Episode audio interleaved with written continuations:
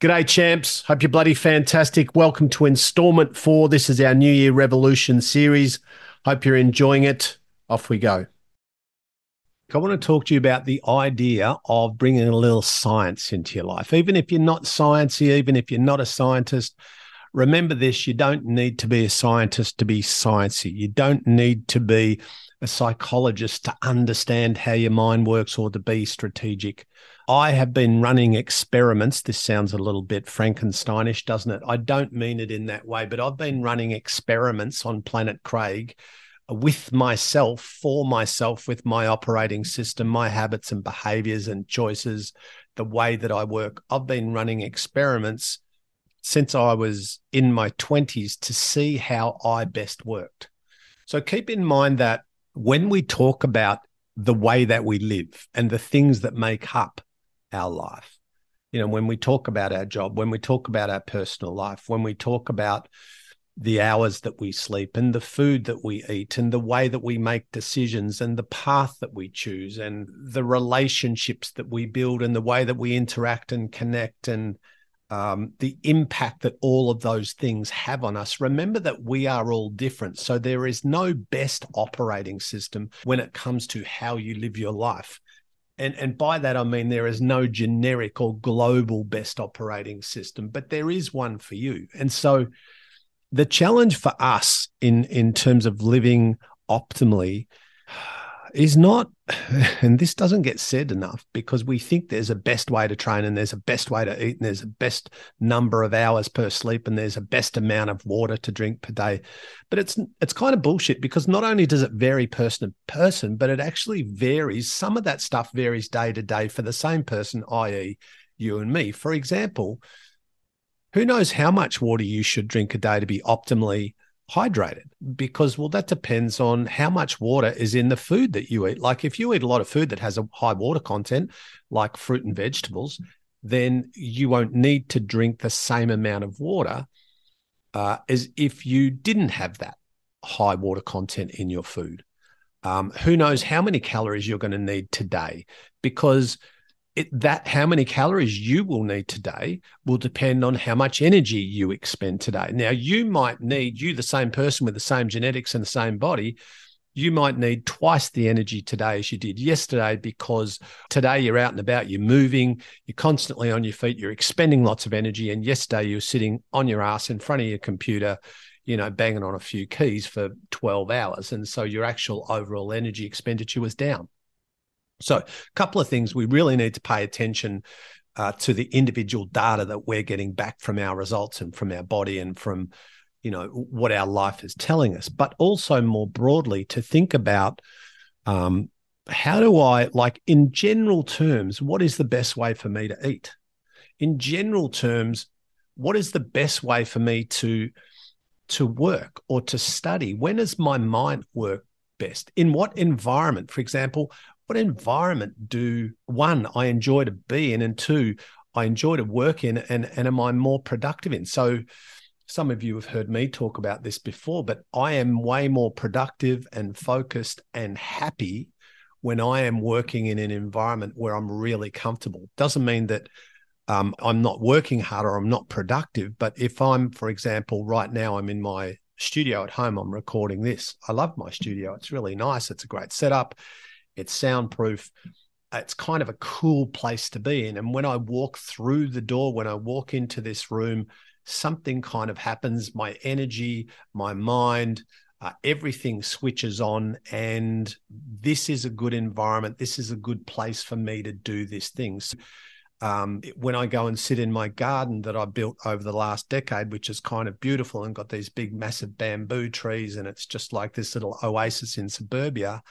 I know that when when I go and sit in that space for 20 or 30 minutes, that it just turns on my parasympathetic nervous system. I calm down, and all of a sudden I'm in my happy place. Somebody else might do that, and they're not. Somebody else might sit in this studio, they walk in the door like I do, and their overwhelming state is anxiety and terror because they've got to sit in front of a microphone and talk and this is what i'm talking about we need to we need to experiment on ourselves what works I know, and I said this recently in another podcast, but I know, for example, that what works best for my body when I'm I'm doing strength training is in the morning. I train better, I lift better, I'm a bit stronger in the morning. I know that when it comes to cardio exercise, I'm stronger later in the day. I know many of you know this. I know that my body, you know, at this point in my life where I'm at, my body works, my brain works, my energy system, uh, my energy through the day works optimally when I eat breakfast and dinner, but not lunch. Do I want lunch? I would fucking love lunch because I love food. But here's the thing I know that when I have a, a significant meal in inverted commas at one o'clock or something like that, by the way, I don't need it because I'm not hungry, but I could eat it. When I have a meal, usually somewhere between 30 minutes to 90 minutes after that, I fall into a bit of a cognitive fog. Like my IQ plummets. I become uh, literally a dummy for about an hour, and my mind just doesn't work as well uh, my energy drops. I feel like having a sleep. I start to yawn. And that's not to say that you shouldn't have lunch or people shouldn't have lunch. That's to say that I shouldn't. And the reason I know I shouldn't is because I've tried both ways. So the challenge for us is, is not to find this global kind of recipe or program that we discover, you know, via somebody else, but rather to um, personally be strategic, create a process, do some experimenting around the different variables that affect your output and your happiness and your energy and the way that you do life and see what those results tell you. You might find that um, intermittent fasting works great for you. I'm not an advocate necessarily, but I'm also not a hater. But you might find it's awesome. You might find that paleo is great for you you might find that when you go to bed at eight o'clock, you wake up at four thirty feeling fucking incredible, and you start work at five. And between five and midday, you are on fire, and you've got a new operating system. Now, that's not to say you should do that or shouldn't do that, but you might find that. So, I personally, I wish I didn't have to, but the earlier that I go to bed, within reason, the early, the better my day is the next day. So as I record this, it's 9.13 on a, what is today? A Tuesday. Last night I went to bed at about 8.30. I was asleep at nine. I would say I was sound asleep at nine o'clock. Um, I woke up at six. I had nine hours sleep. I had nine hours. I feel amazing.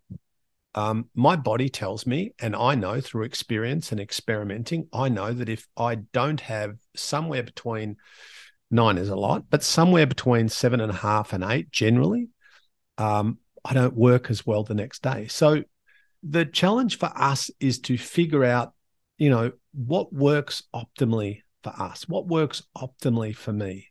What is your body telling you? What is your bank balance telling you? What is your what are your relationships telling you? What is the thing that you need to change? What's the thing that you need to experiment with or trial? an idea, just an idea, is to do something for 28 days. I, when I was helping people, when I was when I owned gyms, when I was working as a trainer and exercise scientist, more full on than I am these days. But and people would come to me quite often. We would work in 28 day blocks and would say, all right, let's take out booze for 28 days and let's take out bread for 28 days and let's walk every day 5Ks. Let's change those three things. So, booze, bread, and walking. Now, that's very random, isn't it? But if we keep the rest of that person's life as it was and we remove or change these three variables, and then we do that for 28 days, and then we do an assessment. Then we go, How are you feeling? Let's have a look at your body composition. Let's do a fitness mm-hmm. test. Let's do a, you know, whatever. How do you feel about booze? Are you missing it? You know, what's happened since we've taken all those starchy carbs out of your diet? Blah, blah, blah.